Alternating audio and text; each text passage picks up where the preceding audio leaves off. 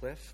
if you have your Bibles this morning, we'll be in Mark chapter 9, starting in verse 30 and going through verse 50. Mark chapter 9, starting in verse 30 and going through verse 50. Continuing our series through the book of Mark, where we'll be in really uh, pretty much until Christmas. Uh, it's a larger chunk today than we usually do, but I think it's cohesive and tells one larger story and making uh, a few main points. Mark chapter 9, starting in verse 30. they went on from there and passed through Galilee. And he did not want anyone to know, for he was teaching his disciples, saying to them, The Son of Man is going to be delivered into the hands of men, and they will kill him. And when he is killed, after three days, he will rise. But they did not understand the saying, and were afraid to ask him. And they came to Capernaum, and when he was in the house, he asked them, What were you discussing on the way? But they kept silent. For on the way they had argued with one another about who was the greatest. And he sat down and called the twelve, and he said to them, If anyone would be first, he must be last of all, and servant of all. And he took a child, and put him in the midst of them, and taking him in his arms, he said to them, Whoever receives one such child in my name receives me, and whoever receives me receives not me, but him who sent me. John said to him, Teacher, we saw someone casting out demons in your name, and we tried to stop him because he was not following us. But Jesus said, Do not stop him, for no one who does a mighty work in my name will be able soon afterward to speak evil of me. For the one who's not against us is for us. For truly I say to you, whoever gives you a cup of water to drink because you belong to Christ will by no means lose his reward. Whoever causes one of these little ones who believe in me to sin, it would be better for him if a great millstone were hung around his neck and he were thrown into the sea. And if your hand causes you to sin, cut it off. It's better for you to enter life crippled than with two hands to go to hell, to the unquenchable fire. And if your foot causes you to sin, cut it off. It's better for you to enter life lame than with two feet to be thrown into hell. And if your eye causes you to sin, tear it out. It's better for you to enter the kingdom of God with one eye than with two eyes to be thrown into hell where their worm does not die and the fire is not quenched. For everyone will be salted with fire. Salt is good, but if the salt has lost its saltiness, how will you make it salty again? Have salt in yourselves and be at peace with one another. Butch Cassidy and the Sundance Kid have been running from a posse for uh, a few days. It's been out to get them. They're stuck alone at the top of a high cliff because the way was too steep for their horses and now it's the end of the line. They check their guns to see how many shots they have, knowing that they don't have enough. Then Butch looks over the edge to the rapids below and suggests that they jump. That's the only way that they know that the lawmen won't follow them because no one would jump like that if they didn't have to. He says that he'll jump first. Sundance barks, no. Okay, well, then you go first. No. Sundance doesn't want to do it. No, he's adamant. He'll take his chances with the guns. He wants to fight. What's the matter with you? Butch asks. I can't swim, Sundance yells back. There's a short pause. Then Butch Cassidy can't help it. He laughs. what are you, crazy? The fall will probably kill you. Sundance was worried about the water at the bottom and not the fall he was going to have to take to get there. He should have been worried about what happens when you hit the water or what happens when you hit the rocks beneath the water. He was worried about the fall. His priorities were out of order. Worry about the fall, and then you can worry about the swimming. You got to get through the fall to get to the swimming. His priorities were out of whack. Misplaced priorities are so easy for us to fall into. We likely do it every day. From our text today, we can see that Jesus points out four misplaced priorities of a disciple. Four ways that a disciple's priorities can easily get out of whack. First of all, a disciple can sometimes value comfort over community. Look at uh, verse 32. But they did not understand the saying and were afraid to ask him. Jesus has just told them for the second time in the book of Mark that he's going to die and come back to life. But notice the disciples' response. They didn't know what he was talking about, and they were too afraid to ask for clarification. If a crazy man were to walk up on the street and say he's going to die soon and come back to life, you probably wouldn't understand him. You might also be afraid to ask him for more clarifications. You don't know what he means. That's okay. He can just keep walking. So you wouldn't do anything about it. But Jesus isn't a random crazy man on the street, he's their teacher, he's their rabbi. They've followed him closely for years now. They've all heard him acknowledge that he's the Messiah, he's the Christ. Three of them even saw him glorified up on a mountain, revealed as who he actually is in their presence. When he says, not just one time, but twice, that he's going to die and come back to life, you think that they would just believe him. That they'd understand when he says that, that's probably what he means. Not only that, you think if they didn't understand, that they would just ask. He's not scary. He's been with them this whole time. They've seen him deal gently and tenderly with the sick, the poor, the afflicted. He's not known for flying off the handle. He's not known for causing fear in the hearts of people who are asking an honest question to him. But they don't understand, and they're too afraid to ask. They were choosing their own comfort, the chance to avoid their own fear over the community and understanding that they might have had with Jesus if they would have just asked him for clarification. If they would have just said, What do you mean? Tell us more. They should have chosen that community. Think about what they missed out on here. He could have further explained to them the coming suffering that he was going to endure. He could have further explained to them how they could come alongside him in his hour of need, how they could be with him, to come along him and bear his burdens, to pray with him and for him. He could have told them about the victory that he was going to win for them by that suffering, by coming back to life. He could have told them about the resurrection that was going to happen not only for him, but also eventually to them. They could have left this moment, this statement of Jesus, with a more intimate understanding and relationship with the God of the universe. But instead, they shrugged. I don't know what it means. They just moved on. They just kept going. How often do we have that same reaction when we're presented with the opportunity to develop real community with someone else? Real community with a fellow follower of Christ. Real understanding of what they mean and why they are saying what they're saying. We, as the members of this church, are joined together into the same body of Christ. There should be a level of intimacy and relationship that comes with that union, which exceeds every other relationship that we have in our lives, every other community we might be a part of, every other fellowship that we might enjoy. The people in this room should know you on such a level that they know what you struggle with. They know what you hope for. They know what you pray for.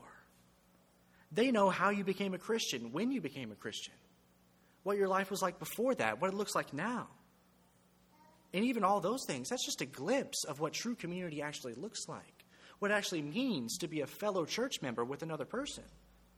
But how often do we choose our own comfort over pursuing that kind of community? When someone asks how it's going, how often do we just smile and nod, say it's good, even when it's not?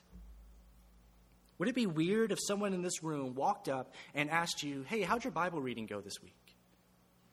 What did you learn? What did you read? How did you enjoy it? You, whoever gives you a cup of water to drink because you belong to Christ will by no means lose his reward. John is so focused on the tribe that he forgets that he's on the same team with this other guy.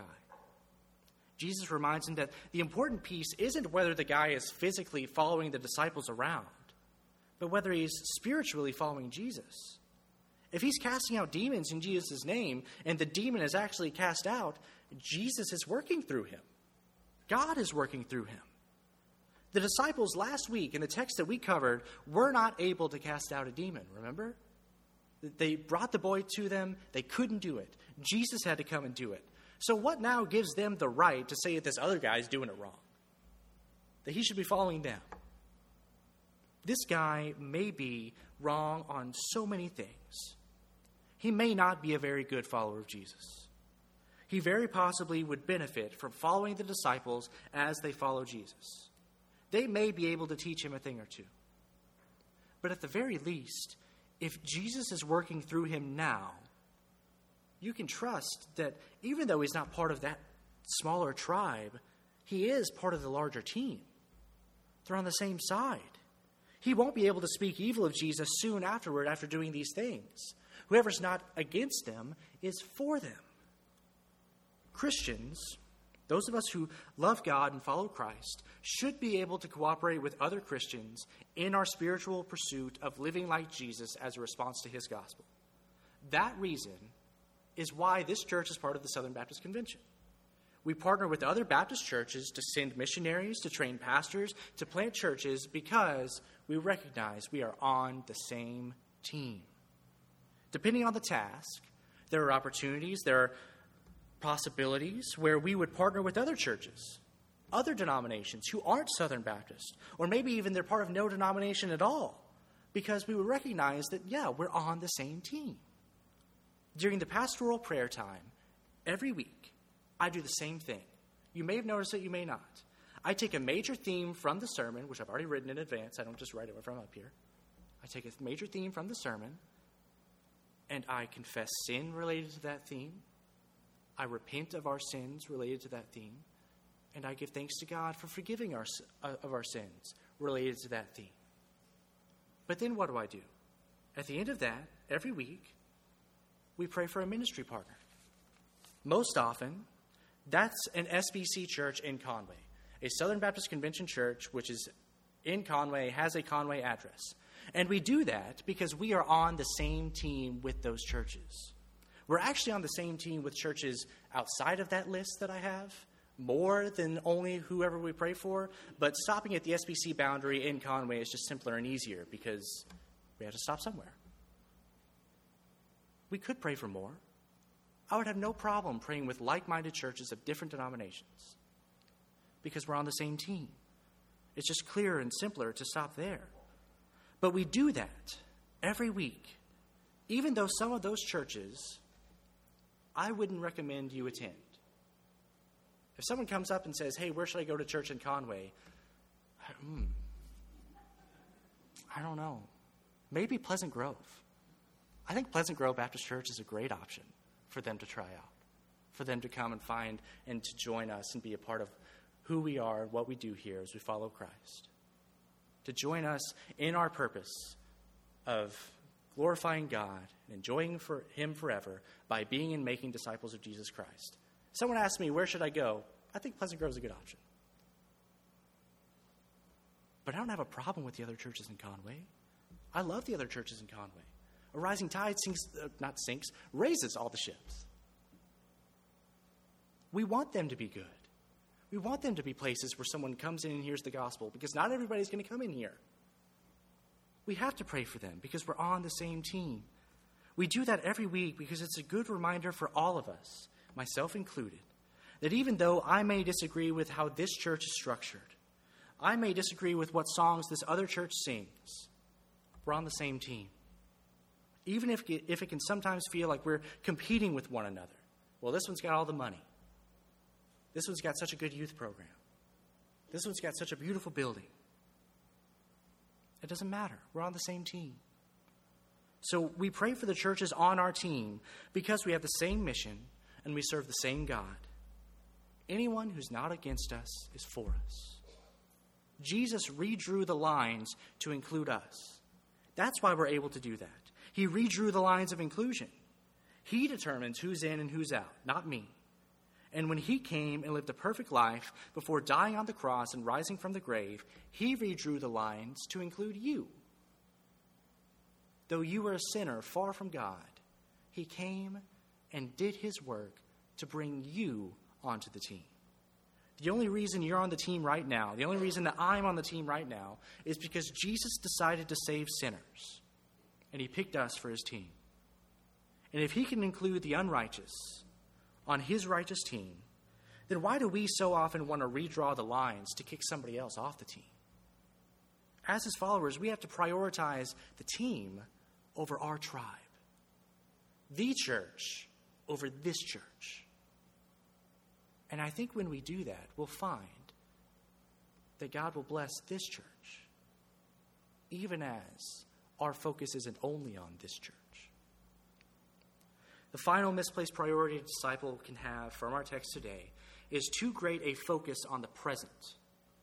We can choose now over later. The rest of our text. Whoever causes one of these little ones who believe in me to sin, it would be better for him if a great millstone were hung around his neck and he were thrown into the sea. And if your hand causes you to sin, cut it off. It's better for you to enter life crippled than with two hands to go to hell, to the unquenchable fire. And if your foot causes you to sin, cut it off. It's better for you to enter life lame than with two feet to be thrown into hell. And if your eye causes you to sin, tear it out. It's better for you to enter the kingdom of God with one eye than with two eyes to be thrown into hell, where their worm does not die and the fire is not quenched. For everyone will be salted with fire. Salt is good, but if the salt has lost its saltiness, how will you make it salty again? Have salt in yourselves and be at peace with one another. A disciple may choose current compromise. When he says in verse 42, one of these little ones, I think he's probably still holding on to that same child from earlier in the text. It's all part of the same story, it's all part of the same happening here. He still has that child there. This whole section, until we get to chapter 10, is in response to the disciples arguing who is the greatest, while Jesus is telling them about his greatness. But remember, the child was a stand in for the disciples. It says, Whoever receives one of these in my name. He warns anyone against causing a disciple to stumble. He's emphasizing the severity of doing something like that. And then he directly turns and challenges the disciples because they shouldn't only worry about someone else making them sin, they should worry about their own sin. But notice his emphasis here. He's hyperbolically telling them to cut off their own limbs in an attempt to root out the sin in their lives. He's telling them to cut off the limbs, get rid of the sin now, so you can enter life later. Verse 45, one of the examples of that in our text. If your foot causes you to sin, cut it off. It is better for you to enter life lame than with two feet to be thrown into hell. He's saying, do whatever you have to do now so that later you're not thrown into hell, you're entering life. Focus on the later, even possibly at the expense of the now. You see, even people who are following Jesus can fall into a pattern of sin, a present pleasure, an earthly temptation immediate satisfaction, current riches, 15 minutes of fame in this 15 minutes? None of us are so far gone that we don't sometimes feel the allure of that kind of sin in our present reality. But rather than choosing now and whatever sins that might lead us into, we should choose to enter life. Part of following Jesus is taking the long view we can't allow ourselves to focus on our lives, to think about our priorities through a lens of what feels good in the moment, what I feel like doing today, what I want my week to look like, what my five year plan is to reach my goals.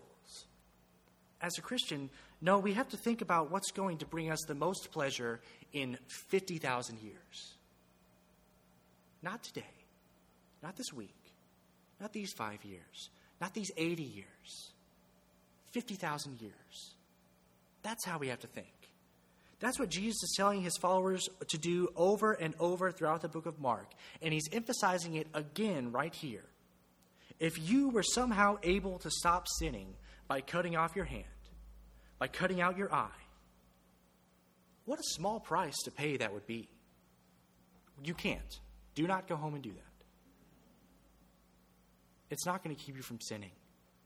But if it did, what a small price to pay. Yeah, you would have one fewer hand, one fewer eye, one fewer foot, but you'd be entering life eternally where you're going to get a new hand, a new foot, a new eye. If that were actually how it would work, why wouldn't we do that? That's the point he's making there. He's not literally tell them, telling them to do these things. He's making the point that there's a greater value here than whatever you're holding on to right now, whatever it costs right now. In 50,000 years, it won't matter whether you had two eyes or two hands, but it will definitely matter whether you lived a life marked by sin or whether you lived a life marked by obedience to Christ and his commands as a righteous response to his work of saving you. You see, if you prefer the pleasure of sin to the joy of holiness, I don't think you're going to like heaven very much. Doesn't sound like a place that you want to go to. Even worse, it sounds like you might not be there if you would rather have the pleasure of sin than the joy of holiness. That's not how Christians think. He's telling them that there is a way that leads to death and there is a way that leads to life. And whatever discomfort you might endure, whatever comfort you might forsake on the way that leads to life, that is absolutely worth it. There is nothing more worth it than that. Romans 8:13 says, "For if you live according to the flesh, you will die. But if by the Spirit you put to death the deeds of the body, you will live." He's telling his disciples, "Hey, choose life. You've got two options before you. You can kill your sin or be killed by your sin. Don't focus on the now so much that you die later. That makes no sense. 80 years of hedonistic sin is only 80 years. And at the end of it, what do you have to show for it? You're a hollowed out shell of a man who dies. But in contrast to that, 80 years living as a monk in the desert, rewriting the Bible by hand every day, before entering life, one of those guys really sounds like a genius, right? There's nothing that you cannot endure for the greatness of that eternal forever. That's a pretty sweet deal. It's a pretty good opportunity that he gives his people because he bought that life for us. When Jesus saves us, he doesn't just save us from the sin, he saves us into life. We, as his disciples, have got to be able to forsake the easy for the hard. We have to be able to focus on others over self now. We have to choose people over power now. We have to choose playing for the team rather than fighting with other tribes now, knowing that later we will pass into a greater life that He's bought for us. Not on the basis of your ability to perfectly enact those things, not on the basis of your ability to perfectly have the right priorities that's not what's going to get you into the eternal life that He's gotten for you. He did it, His work on your behalf, His salvation of you. That's what gets you there.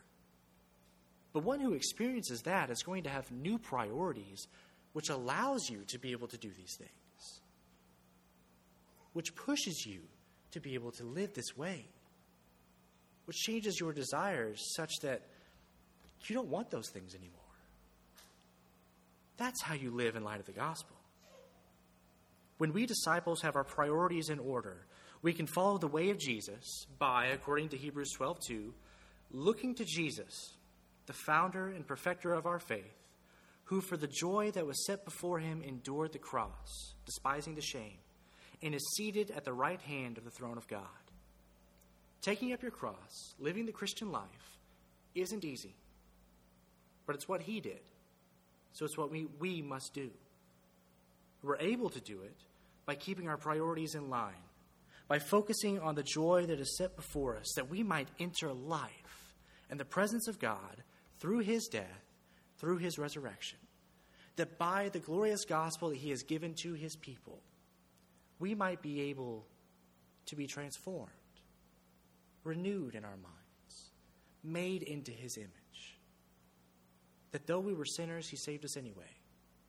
And in response to that kind of salvation, which we didn't earn and couldn't have earned, there's nothing that's not worth forsaking, giving up for that life. That's the gospel. That's the truth. When your priorities are in order, you'll be able to take the long view.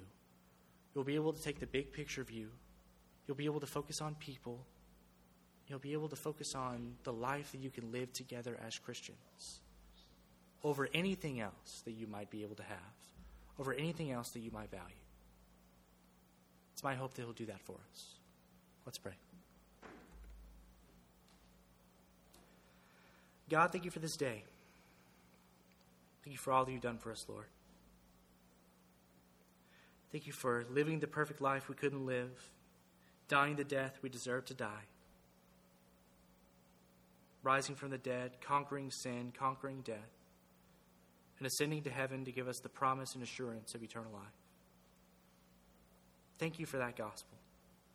Thank you for your Son who came to die for us, that we wouldn't have to. Thank you for giving us new priorities, a new focus. Thank you for calling us into a true community rather than whatever comfort we might find outside of it. Thank you for calling us into a life of service of people rather than whatever power we might have outside of it. Thank you for calling us into a, an eternal perspective, which takes the long view, looks at what we're going to enjoy in 50,000 years, rather than what we might enjoy or want today. We love you and we thank you. In Jesus' name we pray. Amen.